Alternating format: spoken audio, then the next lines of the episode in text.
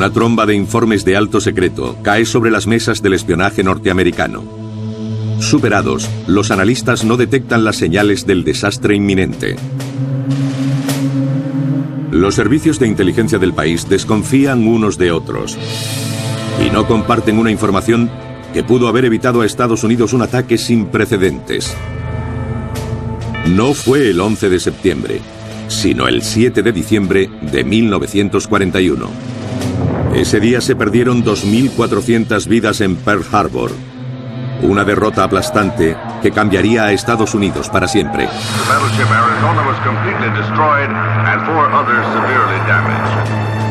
Durante décadas se ha mantenido la controversia en torno a Pearl Harbor, el hecho que metió en la Segunda Guerra Mundial a una nación reacia. ¿El ataque fue realmente una sorpresa? ¿Quién falló? ¿Y quién lo sabía?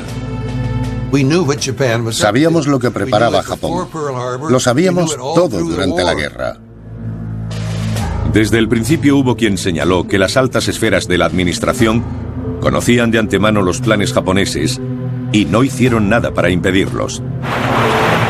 Mientras afloran nuevas pruebas, persiste esa acusación provocando un intenso debate. Parece evidente que Roosevelt buscaba la sorpresa nipona y la destrucción total de Pearl Harbor. ¿Qué motivo pudo haber tenido Roosevelt para hacer algo así? No hay la menor prueba. Es mera especulación, acusación y creo que una especie de ensoñación. Lo que tenemos aquí es un encubrimiento y una conspiración por parte de la administración Roosevelt. ¿Lo sabía el presidente? ¿Y ha persistido un encubrimiento gubernamental hasta hoy?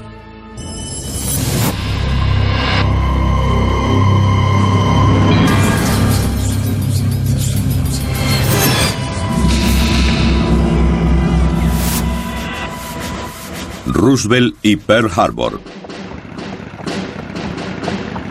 El sonido de cascos de caballos y el ruido sordo de motores de motocicleta anuncian el cortejo fúnebre, que avanza lentamente hacia el Capitolio. En un armón, bajo una bandera norteamericana, va el cuerpo de Franklin Delano Roosevelt, el presidente de más largo mandato en la historia del país. Cuatro meses después, en agosto de 1945, Estados Unidos lanza bombas atómicas sobre Hiroshima y Nagasaki.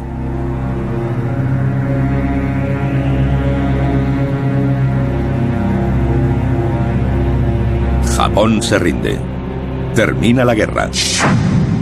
Estos dos acontecimientos marcan una transformación.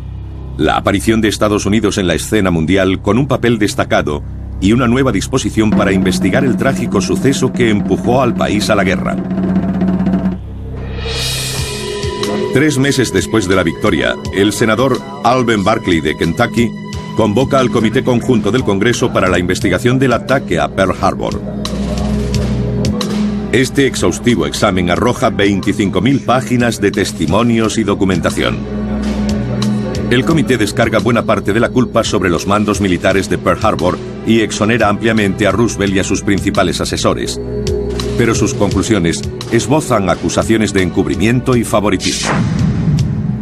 Ahora pasadas casi seis décadas, a medida que el gobierno desclasifica cantidad de documentos de la Segunda Guerra Mundial, algunos expertos están reabriendo el caso de una conspiración.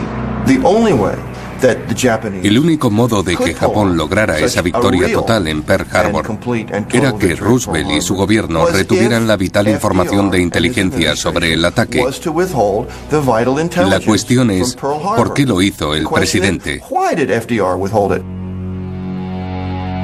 Richard Hill es historiador, doctorado por la Universidad de Georgetown.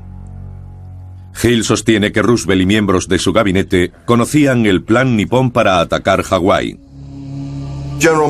El general Marshall, el almirante Stark y, por supuesto, el presidente sabían que los japoneses estaban estudiando un ataque aéreo a Pearl Harbor.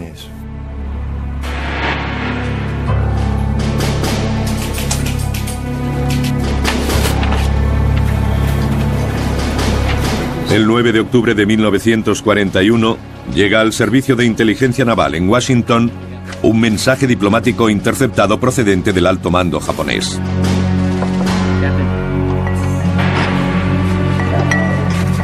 Meses antes, Estados Unidos había roto el código diplomático nipón. Ahora los criptógrafos descifran un llamativo mensaje enviado desde Tokio a sus espías en Hawái. Esa misiva pasaría a la historia como el mensaje para trazar el bombardeo. Después de la guerra, el Comité del Congreso examinó esa comunicación y se cuestionó que hubiese pasado inadvertida. Pero un general testificó que ese mensaje era singular. De los millares de telegramas japoneses descifrados, solo este solicitaba la localización concreta de los buques fondeados. El mensaje pregunta expresamente por la disposición de los barcos y aviones de guarnición en Pearl Harbor. La intención obvia de esa información era trazar un mapa detallado del lugar para facilitar a los pilotos la identificación inmediata de los objetivos.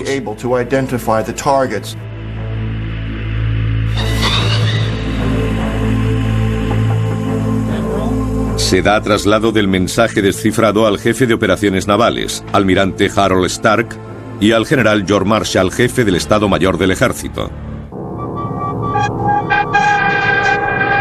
Teoría. Roosevelt lo sabe de antemano. Entonces, según Hill, el mensaje llega al presidente.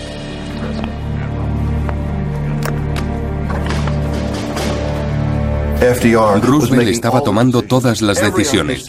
Los historiadores entendemos que leía las transcripciones de la inteligencia norteamericana de las transmisiones cifradas japonesas. Dos hombres pueden usar esa información inmediatamente, el almirante Hasban Kimmel y el teniente general Walter Short, los comandantes de Pearl Harbor. Pero nunca les llega. Según Hill, eso no fue un error. Si Roosevelt y su gobierno retuvieron deliberadamente la información vital sobre Pearl Harbor y todas las pruebas indican que lo hicieron, ciertamente hubo una conspiración premeditada para provocar allí una derrota total. Hay otros investigadores que apoyan la extraordinaria acusación de Hill. Sostienen que la clave para estimar que Roosevelt y otros dirigentes lo sabían, y cuándo, radica en la notable operación de descifrado de Estados Unidos. La obtención de los códigos militares japoneses fue el gran secreto americano de la Segunda Guerra Mundial. Los investigadores coinciden en que Estados Unidos había descifrado los códigos diplomáticos nipones bastante antes del ataque a Pearl Harbor. Pero el año 2000 Robert Stinnett concluía casi dos décadas de trabajo publicando su sorprendente hallazgo. El país también había conseguido desentrañar los códigos supersecretos de operaciones de la Marina Imperial. Según Stinnett, esto prueba que la cúpula militar de Roosevelt debía saber cuándo y dónde se produciría el ataque. Al descifrarlo sabíamos lo que preparaba Japón antes de Pearl Harbor. Lo sabíamos todo durante la guerra. Sabíamos dónde iban a estar sus barcos y cuáles eran sus planes. Las pruebas de Stinnett incluyen un par de comunicaciones de la Marina. En un informe enviado en octubre de 1940, más de un año antes del ataque a Pearl Harbor, el contraalmirante Roger Ingersoll, jefe adjunto de operaciones navales en Washington, documentaba el avance de su equipo de descifrado. El mensaje secreto a sus comandantes del Pacífico hacía referencia a los códigos navales japoneses. Se estima que al menos harán falta seis meses para poder leer íntegros los mensajes. Decía que habíamos descifrado el código de operaciones Nippon. Si la estimación de Ingersoll fue certera, Estados Unidos pudo estar en condiciones de descifrar las comunicaciones secretas japonesas hacia la primavera o el verano de 1941, mucho antes del ataque. La prueba irrefutable es el descifrado del código naval japonés. Hasta hace poco tiempo, cuando presenté la solicitud a la Marina acogiéndome a la ley de libertad de información, no pude obtener esos expedientes, incluido el del oficial responsable de romper el código, y lo confirmé. Ese oficial es el capitán de corbeta John Litweiler. Él y su equipo de 75 especialistas trabajan en un túnel impenetrable excavado en una montaña de la isla filipina de Corregidor. Los marinos lo llaman La Roca. Los criptógrafos trabajan en turnos de 8 horas, tienen otras 8 de descanso y luego vuelven a la tarea. Muchos duermen en su mesa. Letweiler y su equipo se centran sobre la misma página a la vez, comprobando las pistas y descifrando los textos. Mientras investigaba, Stinnett descubrió un segundo documento redactado por Litweiler y recibido por sus superiores en Washington.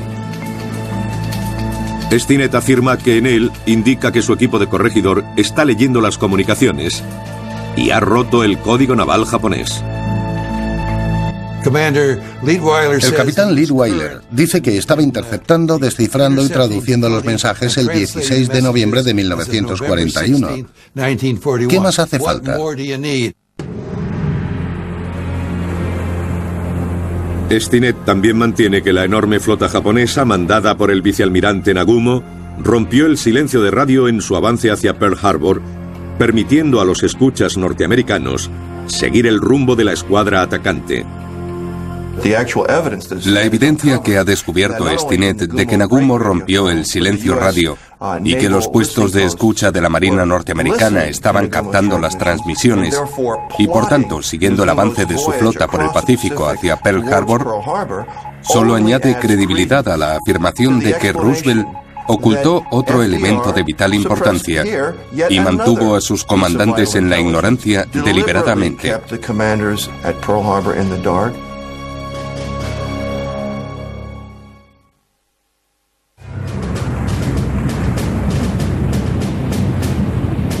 Finales de noviembre de 1941, los barcos japoneses navegan hacia Hawái.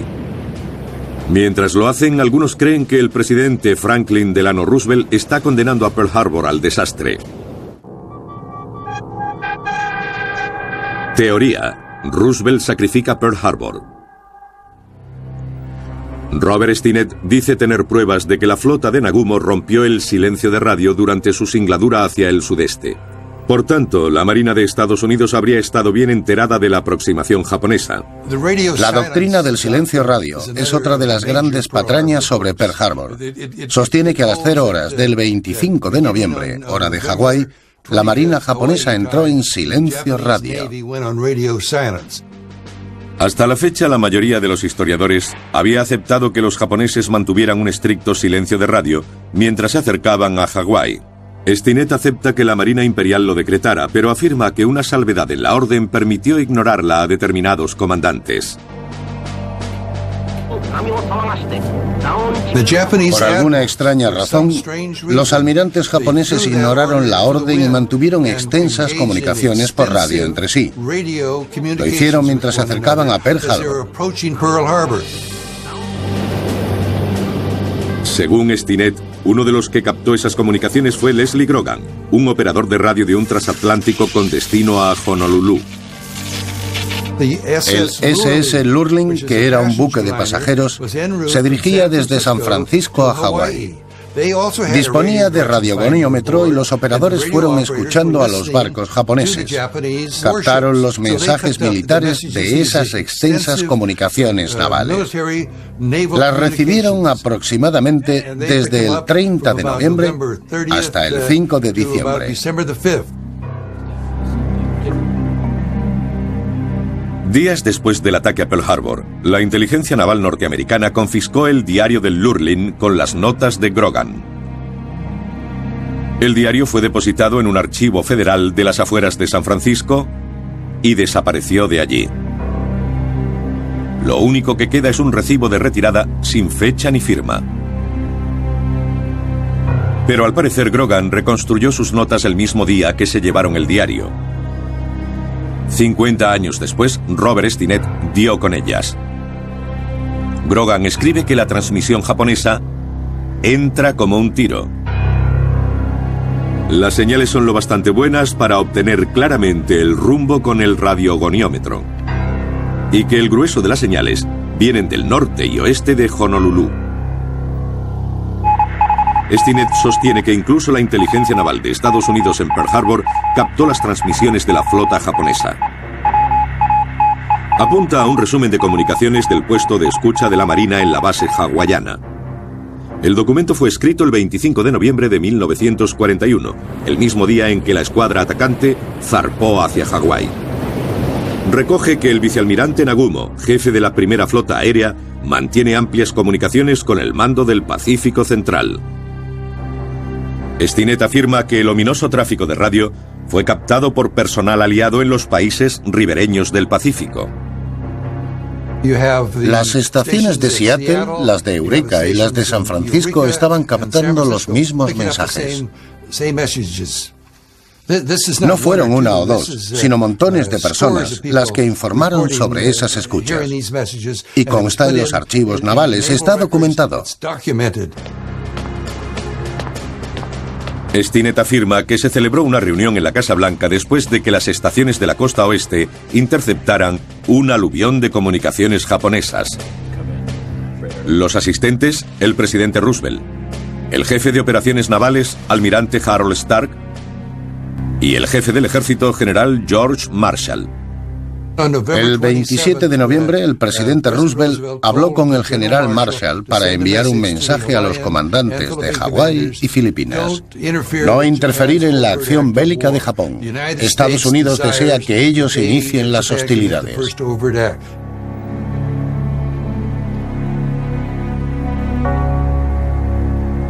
El almirante Hasban Kimmel, comandante de la Marina en Pearl Harbor, recibió este mensaje en su cuartel general. En otras palabras, deje entrar en la base a los submarinos japoneses y que intenten hundir nuestros barcos.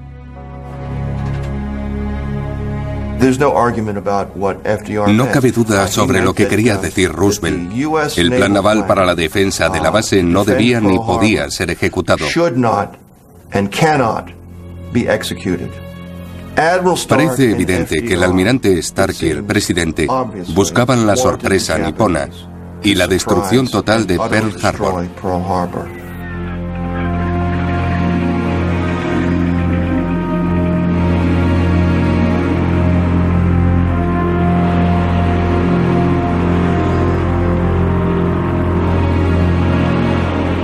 A las 7.55 de la mañana del 7 de diciembre, tras más de 5.000 kilómetros a toda máquina por el Pacífico Norte, una enorme flota japonesa de más de 30 naves entrega su cargamento letal de cazas y bombarderos.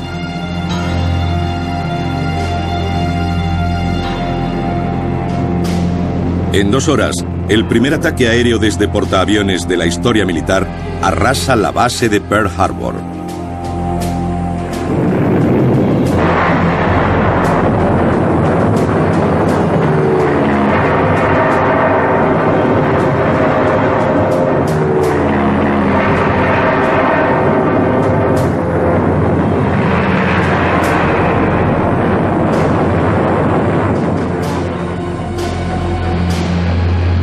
La agresión por sorpresa destruye la mayoría de la flota norteamericana del Pacífico y mata a más de 2.400 marinos, soldados y civiles. Al día siguiente, Estados Unidos declara la guerra a Japón. Yesterday, December 7, 1941, a date which will live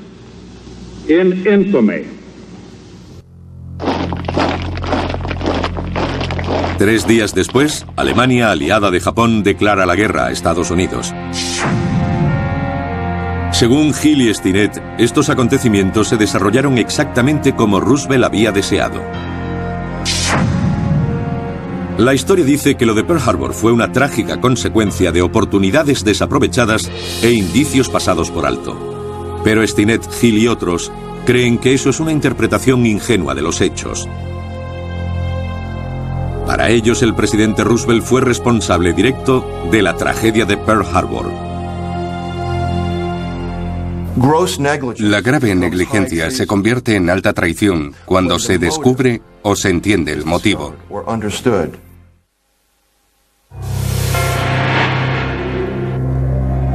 El mensaje para trazar el bombardeo El descifrado del código japonés de operaciones.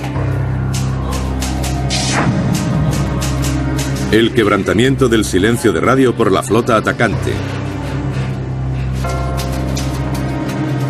Según algunos investigadores, estas tres pruebas cruciales sugieren que altos cargos del gobierno de Roosevelt conocían de antemano el ataque a Pearl Harbor.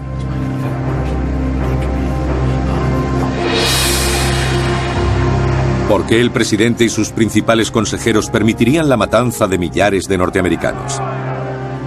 La presunta conspiración se basa en la idea de que Roosevelt sabía que Pearl Harbor daría lugar a la guerra con los nazis, que era precisamente lo que buscaba. El problema para el presidente era acabar con el movimiento aislacionista. En 1940 la Segunda Guerra Mundial está en marcha y Roosevelt considera inevitable la implicación de Estados Unidos. Pero la mayoría de sus compatriotas no lo ve así. Unos meses antes del ataque a Pearl Harbor, las encuestas muestran que más del 70% de los norteamericanos no quiere entrar en una guerra al otro lado del Atlántico. Mientras el pueblo estadounidense intenta mirar para otro lado, Hitler domina buena parte de Europa e inicia la campaña de bombardeos sobre Inglaterra. En el Pacífico los japoneses han ocupado China. En septiembre de 1940 los países del eje, Alemania, Italia y Japón, firman un acuerdo de ayuda mutua llamado Pacto Tripartito. La clave era, si alguna de las naciones era atacada por un país no envuelto en la guerra europea, podría invocar el pacto. Entonces recibiría ayuda de los otros. Teoría. Roosevelt provoca a Japón. Stinnett cree que Roosevelt provocó a Japón deliberada y sistemáticamente, activando el pacto y obligando a Estados Unidos a salir de su aislacionismo. Según esta teoría, Roosevelt sabía que un ataque sorpresa nipón enfurecería al pueblo y pondría en marcha la maquinaria bélica norteamericana. De este modo conseguiría entrar por la puerta trasera en lo que buscaba. La guerra con Hitler. A los 10 días de firmarse, Norteamérica ponía en marcha un plan para activar lo previsto en el pacto tripartito, mediante provocaciones para incitar a Japón a cometer un acto abierto de guerra contra Estados Unidos.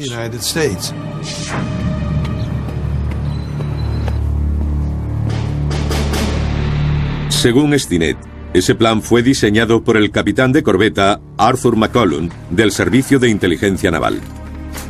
El 7 de octubre de 1940, McCollum llega a esta oficina de Washington para terminar un informe. Algunos dirían que es el documento más importante que escribió. El capitán McCollum escribió un informe al director de inteligencia naval y enumeró las ocho acciones que incitarían a Japón a cometer un acto abierto de guerra. Entre ellas estaban mantener a la flota en las inmediaciones de Hawái en vez de retirarla a San Diego. El embargo total del comercio con Japón, incluida la venta de petróleo. Y enviar dos formaciones de submarinos a Oriente. McCollum envió este informe a su jefe, el director de inteligencia naval. Pero Stinnett cree que llegó a manos de Roosevelt y sus consejeros. El presidente había ordenado que se le entregaran los mensajes más importantes y el capitán McCollum era su oficial de enlace. Él daba curso a todos los mensajes que quería que viera Roosevelt y que el presidente quería ver a través del ayudante naval. De acuerdo con Stinnett, Roosevelt asumió punto por punto el informe McCollum en su intento de provocar la guerra con Japón. Pruebas circunstanciales muestran que siguió cada una de las ocho provocaciones. El historiador Richard Hill también cree en la teoría de la puerta trasera. Roosevelt tenía un móvil para ocultar deliberadamente información vital sobre Pearl Harbor. La finalidad era que Japón obtuviese una victoria completa y total en el ataque a la base naval, de la que necesaria e inevitablemente poder culpar a Alemania. De hecho, un sondeo realizado inmediatamente después del ataque mostró que más del 60% del país creía que Alemania estaba detrás. Los norteamericanos estaban muy inclinados a creer que Alemania movía los hilos de Japón. Richard Hill y Robert Stinnett afirman que el gobierno guarda incluso más pruebas de que Roosevelt tuvo conocimiento previo del ataque a Pearl Harbor. Sigue siendo secreta cantidad de información sobre el descifrado, los mensajes interceptados y el propio ataque. No será conocida a menos que el gobierno quiera divulgarla. Hill sostiene también que los criptógrafos militares siguen dificultando la búsqueda de la verdad por sentido del deber. Siguiendo órdenes, no pueden hablar de lo que hicieron en la Segunda Guerra Mundial hasta que se desclasifica oficialmente. Respaldados por documentos desclasificados en los años 90, Hill, Stinnett y otros investigadores han reavivado los puntos clave de una teoría conspirativa que el Congreso apuntó y descartó ya en 1946. Y en el camino han provocado la controversia. No creo que Robert Stinnett mienta a propósito. Pienso que se cree lo que dice, pero está equivocado.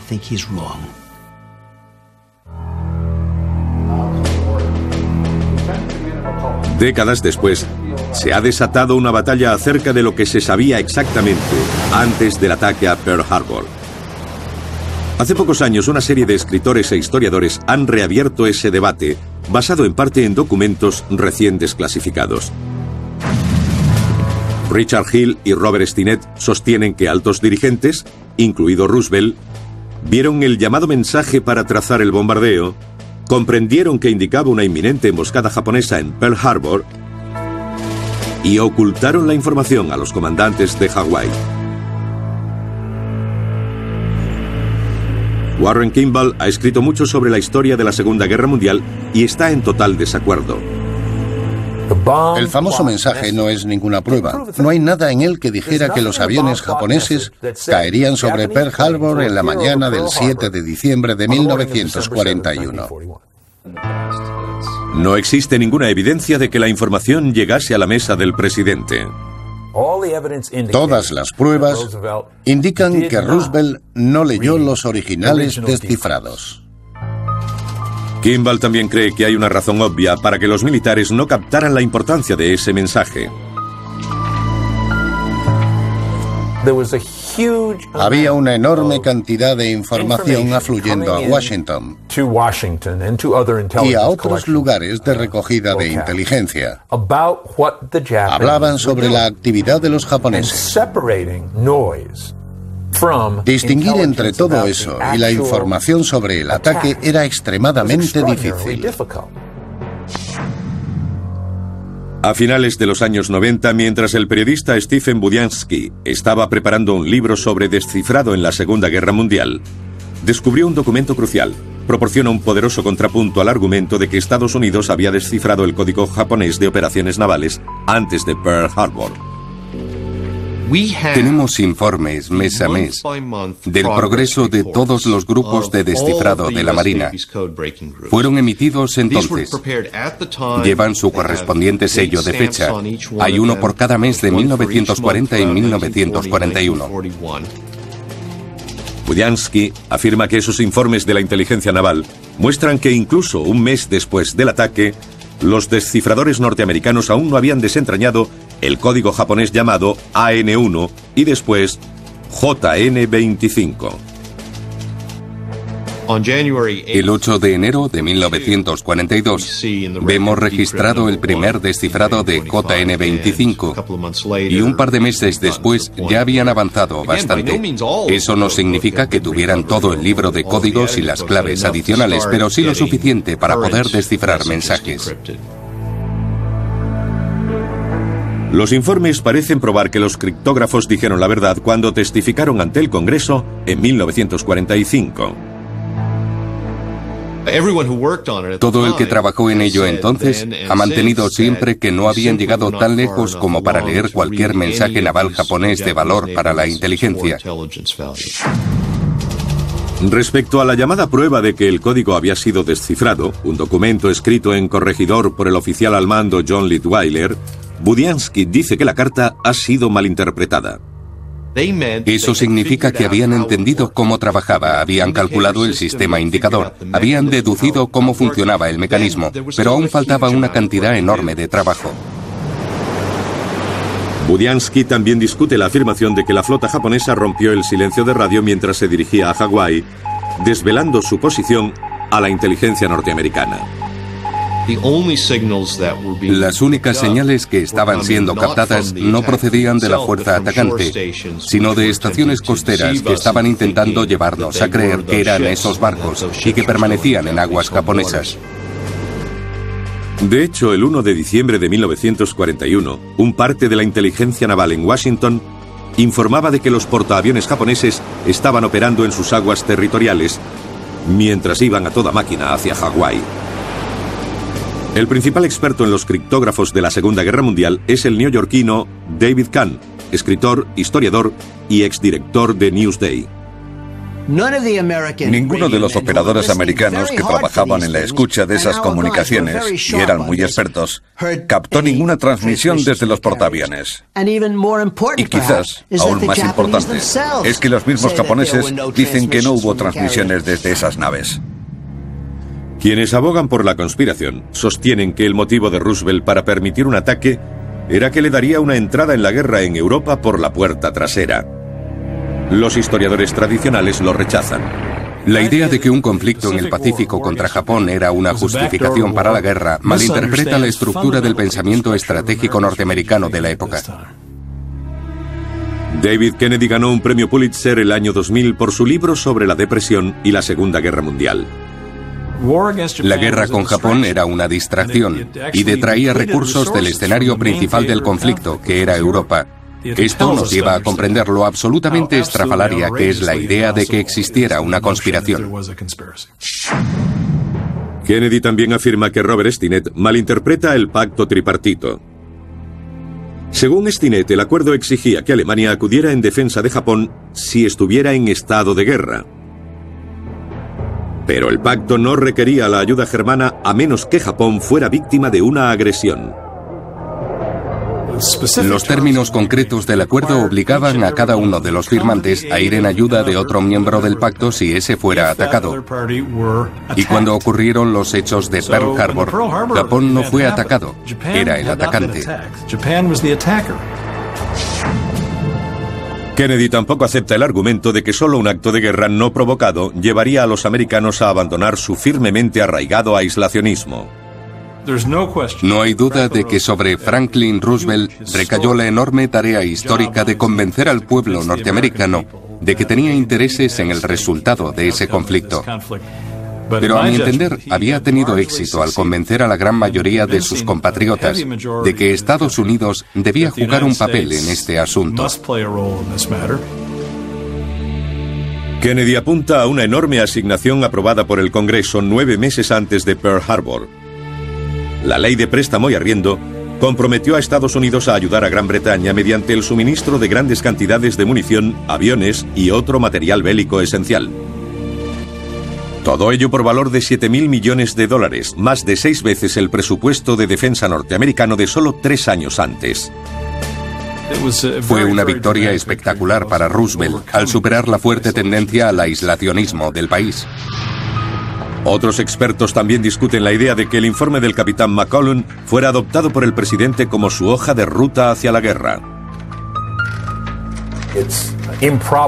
Es improbable, si no ridículo, pensar que no habría una sola indicación errónea en todo el documento, en alguna parte, y que ese informe fue un principio rector. Los historiadores también repudian la idea de que el telegrama al almirante Kimmel y al teniente general Short, recibido nueve días antes del ataque, ordenara bajar la guardia. De hecho, buena parte del resto del texto da la impresión contraria. Uh, en la alerta de guerra queda bastante explícito que por razones de tradición, políticas y me atrevo a decir que incluso morales, Estados Unidos quería que los japoneses hicieran el primer disparo.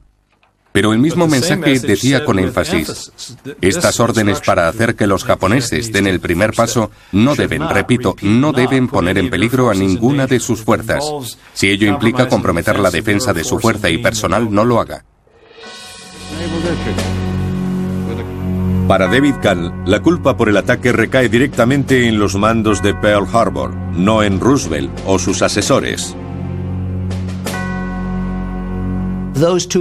Esos dos comandantes, Shore y Kimmel, tenían una misión allí que era defender Pearl Harbor. Tenían una tarea y no la hicieron. Este juicio es demasiado duro, según otros historiadores que insisten en que la culpa no se acaba en Kimmel y Short. Afirman que la historia real no es blanca o negra, sino una oscura sombra gris. Estos especialistas acusan a unos belicosos Estados Unidos de provocar deliberadamente a Japón y que el ataque a Pearl Harbor fue un golpe preventivo. El presidente Roosevelt estaba presionando tanto a los japoneses que a estos apenas les quedaba más opción que atacar a Estados Unidos en algún lugar. A finales de julio de 1946, el Comité Conjunto del Congreso para la Investigación del Ataque a Pearl Harbor emitió su descomunal informe final. Hasta hoy, la mayoría de los historiadores cita el informe como una fuente inestimable. Desenterrando el material, llegaron todo lo lejos que pudieron. Pero no todos están de acuerdo. La comisión fue producto de la política de Washington. La finalidad no era una erudición objetiva.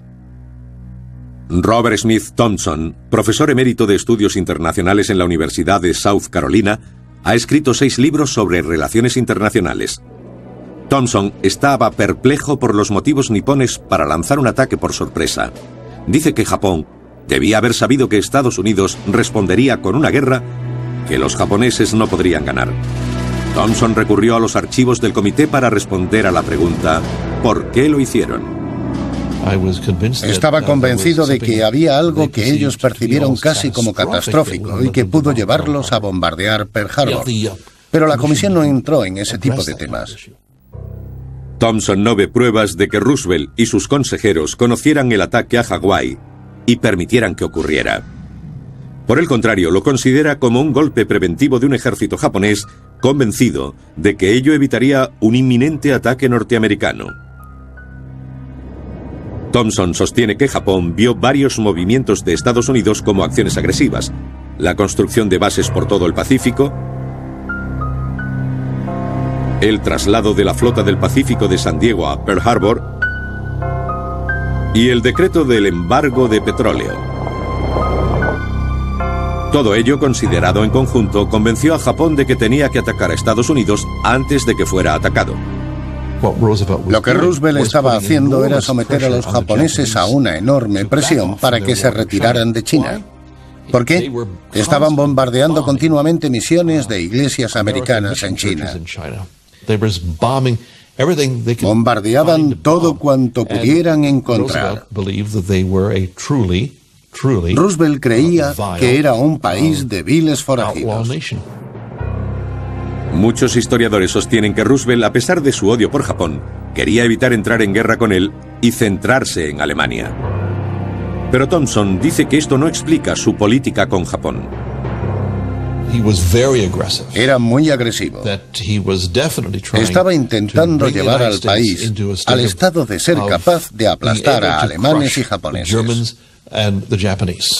Se llevaban a cabo preparativos en el Atlántico y en el Pacífico. Estaba preparado para librar una guerra en dos frentes. Por esas razones, según Thompson, Roosevelt debe compartir cierta culpa del ataque a Pearl Harbor. No reconocía lo que estaba haciendo. El presidente Roosevelt empujó a los japoneses a la guerra. Desde el 7 de diciembre de 1941, la búsqueda para explicar el ataque sorpresa a Pearl Harbor ha incluido relatos de intriga y conspiración. Cuando algo es increíble, intentas hallar la manera de encontrarle algún sentido, entre comillas. Creo que una serie de personas no pueden aceptar el hecho de que fueron lo bastante buenos para batirnos, así que debía haber una conspiración. Los esfuerzos para explicar el ataque incluyen nada menos que 10 investigaciones distintas, efectuadas por la administración Roosevelt, el ejército, la Marina y el Congreso. Las comisiones, en general, encontraron que el teniente general Short y el almirante Kimmel, los desacreditados comandantes de Pearl Harbor, habían fallado en varios niveles. Se equivocaron y su fallo fue el que causó la muerte de 2.400 norteamericanos en Pearl Harbor. Pero entonces y ahora, los críticos han insistido en que Washington usaba como chivo expiatorio a dos honorables hombres de armas. En octubre de 2000 el Congreso aprobó una enmienda al presupuesto militar que exculpaba a los comandantes del Pacífico, fallecidos hacía tiempo. Shore y Kimmel no pueden ser culpados como reconoció el Congreso. Les ocultaron información. Se les ordenó permanecer a un lado y dejar que Japón iniciara las hostilidades. Sobre el terreno, Kimmel y Shore se convirtieron, usando una expresión muy popular, en cabezas de turco. Robert Goldberg es profesor de historia en la Universidad de Utah. Ha escrito ampliamente sobre el papel de las teorías conspirativas en la cultura norteamericana. La teoría conspirativa sobre Pearl Harbor descarga a los japoneses del peso de la culpa. La responsabilidad del ataque no está en Tokio. Esa teoría tiene motivaciones políticas. En septiembre de 1944, a menos de dos meses de que Roosevelt ganara su cuarto mandato, el republicano Forrest Harness, diputado por Indiana, hizo la primera acusación parlamentaria sobre una conspiración. Dijo que tres días antes del ataque, el gobierno australiano había alertado a Washington de que un portaaviones japonés se dirigía hacia Hawái. Pero según él, esa información le fue ocultada a Kimmel y Short.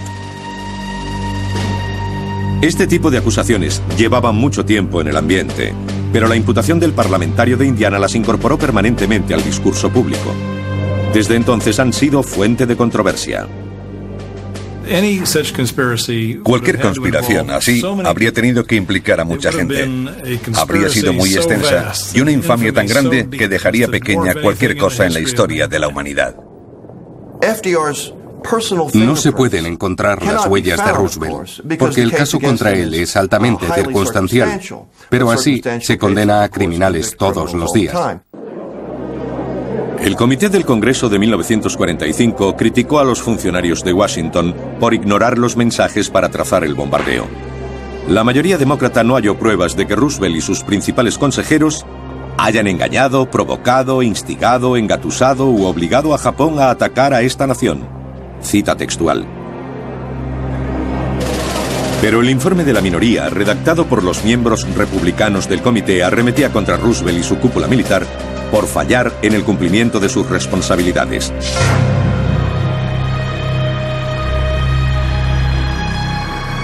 Hoy muchos prosiguen su propia búsqueda de una respuesta satisfactoria al ataque de Pearl Harbor. Creo que fuimos insultados. Un Estado industrial avanzado que fue sorprendido con éxito por un país que solo dos o tres generaciones antes había estado prácticamente en la Edad Media. ¿Cómo pudo ocurrir esto? La única explicación debe ser que alguien del bando americano había incumplido su deber o incluso traicionado. Son reacciones psicológicas naturales. No son agradables de contemplar, pero subyacen en esto. Aquellos que continúan buscando respuestas pueden seguir dando vueltas al mensaje para preparar el bombardeo y a los testimonios bajo juramento de que nada parecía indicar eso. Recordarán que los jefes del ejército y la marina eran hombres exigentes, obsesionados con el detalle. Y seguirá pareciéndoles imposible que pudieran pasarlo por alto y más comprensible creer que no lo hicieron. Tenemos el hecho de que miles de norteamericanos murieron en un ataque por sorpresa y que llevó al país a cuatro años de guerra. Lo sorprendente sería que no hubiera una teoría conspirativa. Este programa ha presentado teorías sobre un hecho histórico que está rodeado de misterio.